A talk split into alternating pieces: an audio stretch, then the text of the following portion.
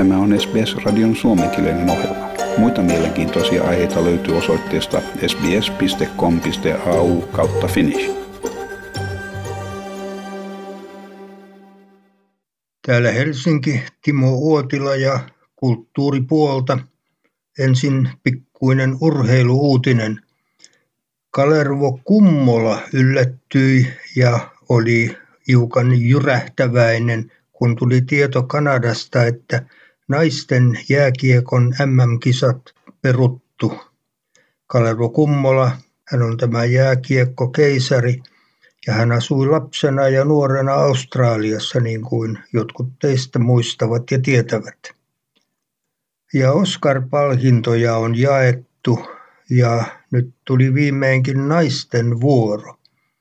Mutta Oskareiden ohessa tuli myöskin Suomelle jotakin pientä. Yhdestä palkinnosta tuli nimittäin siivu myös Suomeen.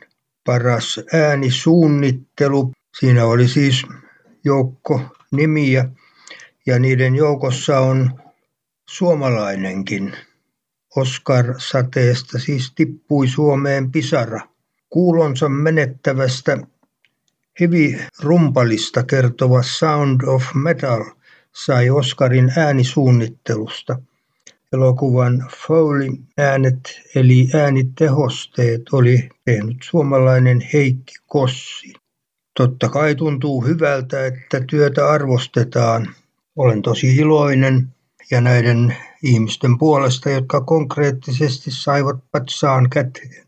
Siellä on takana vuosia todella antaumuksellista työtä. Hienoa, että se huomataan, Kossi kertoi Ylelle puhelimitse heti tuoreeltaan aamu neljältä. Sound of Metalin äänitöitä tehtiin Suomessa. Kossin ohella mukana olivat Kari Vähä, Kuopus ja Pietu Korhonen – ja hallituksen uutiset kesän festivaaleista otettiin positiivisena vastaan Tampereella. Nyt näyttää siltä, että Pohjoismaiden suurin hip-hop-festivaali Blockfest pystytään järjestämään elokuun lopussa.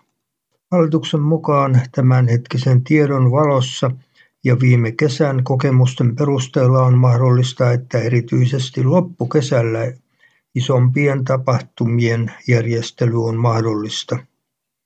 Täyttä varmuutta loppukesän tapahtumien toteutumisesta ei vielä ole. Kaikki riippuu lopulta koronatilanteesta. Jos tautitilanne kesällä pahenisi selvästi, myös tapahtumat olisivat uhattuina.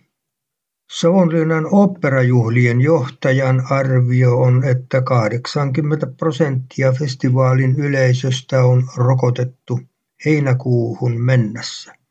Tapahtuma voidaan silti vielä perua. Tulevan festivaalin kohtalo ratkeaa toukokuussa.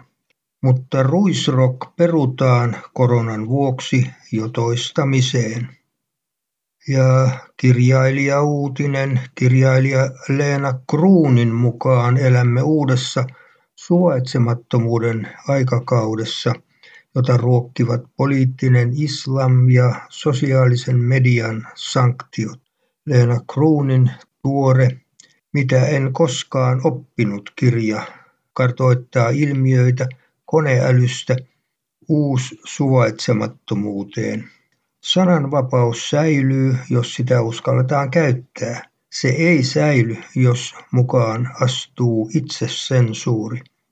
Näin toteaa kirjailija Leena Kruun, joka käsittelee uudessa Mitä en koskaan oppinut kokoelmassaan muun muassa sananvapauden nykytilaa. Kirjailija filosofi Leena Kruunin laaja tuotanto kurkistelee usein tulevaisuuteen ja käsittelee ihmisen ja koneen yhä syvenevää ja myös ongelmallistuvaa suhdetta. Kruun ryhtyi kirjoittamaan keinoälystä, neuroverkoista, kyborgeista ja biometaaniikasta jo 90-luvun alkupuolella. Ja englannin kielen valta-asema suututtaa. Ehdotettu nimi Turku Center kuulostaa kirpputorilta. Akateemikko Kaisa Häkkisen mielestä englanti ei ole väkisin vyörymässä Suomeen, vaan suomalaiset englannistavat nimiään ihan itse. On paljon keskusteltu muun muassa siitä, miksi Pasilan uusi kauppakeskus on nimeltään Triple Mall. Siellä alakerrassa on jopa tila nimeltä Down Under, jonka aussit tietävät ja tuntevat. Ja Ateneumin Reeppin-näyttelyn liput tulivat myyntiin, ja siitä seurasi ostoryntäys. Tämä oli iloinen yllätys. Ateneumin ensi viikolla avautuva suurnäyttely kiinnostaa suurta yleisöä. Ja koko Hubara kirjoitti kirjan äitien ja tyttärien suhteista, eikä juuri antanut miehille rooleja. Miehet ovat aika tylsiä ja epäkiinnostavia, hän sanoo. Kirjailija ja toimittaja Koko Hubara nostaa esikoisromaanissaan esiin myös Jemenin juutalaisten kadonneiden vauvojen mysteerin. Ja presidentti Mauno Koiviston muistomerkiksi järjestetty suunnittelukilpailu keräsi 111 ehdotusta. Kilpailutöiden jättämisen määräaika päättyi. Kilpailun tulokset julkistetaan syyskuun ensimmäisenä päivänä. Tavoitteena on, että Pikkuparlamentin puistoon Helsinkiin tarkoitettu muistomerkki on valmis syksyllä 2023, jolloin Koiviston syntymästä tulee kuluneeksi sata vuotta. Ja muusikko Matti Fredi Siitonen on kuollut 78-vuotiaana.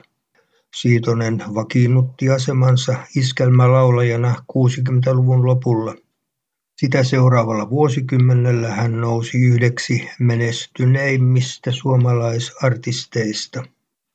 Hän on edustanut Suomea Euroviisuussa kahdesti, ensin vuonna 1967 kappaleella Varjoon suojaan ja sitten vuonna 1976 osana Fredi ja ystävät kokoonpanoa kappaleella Pump Pump.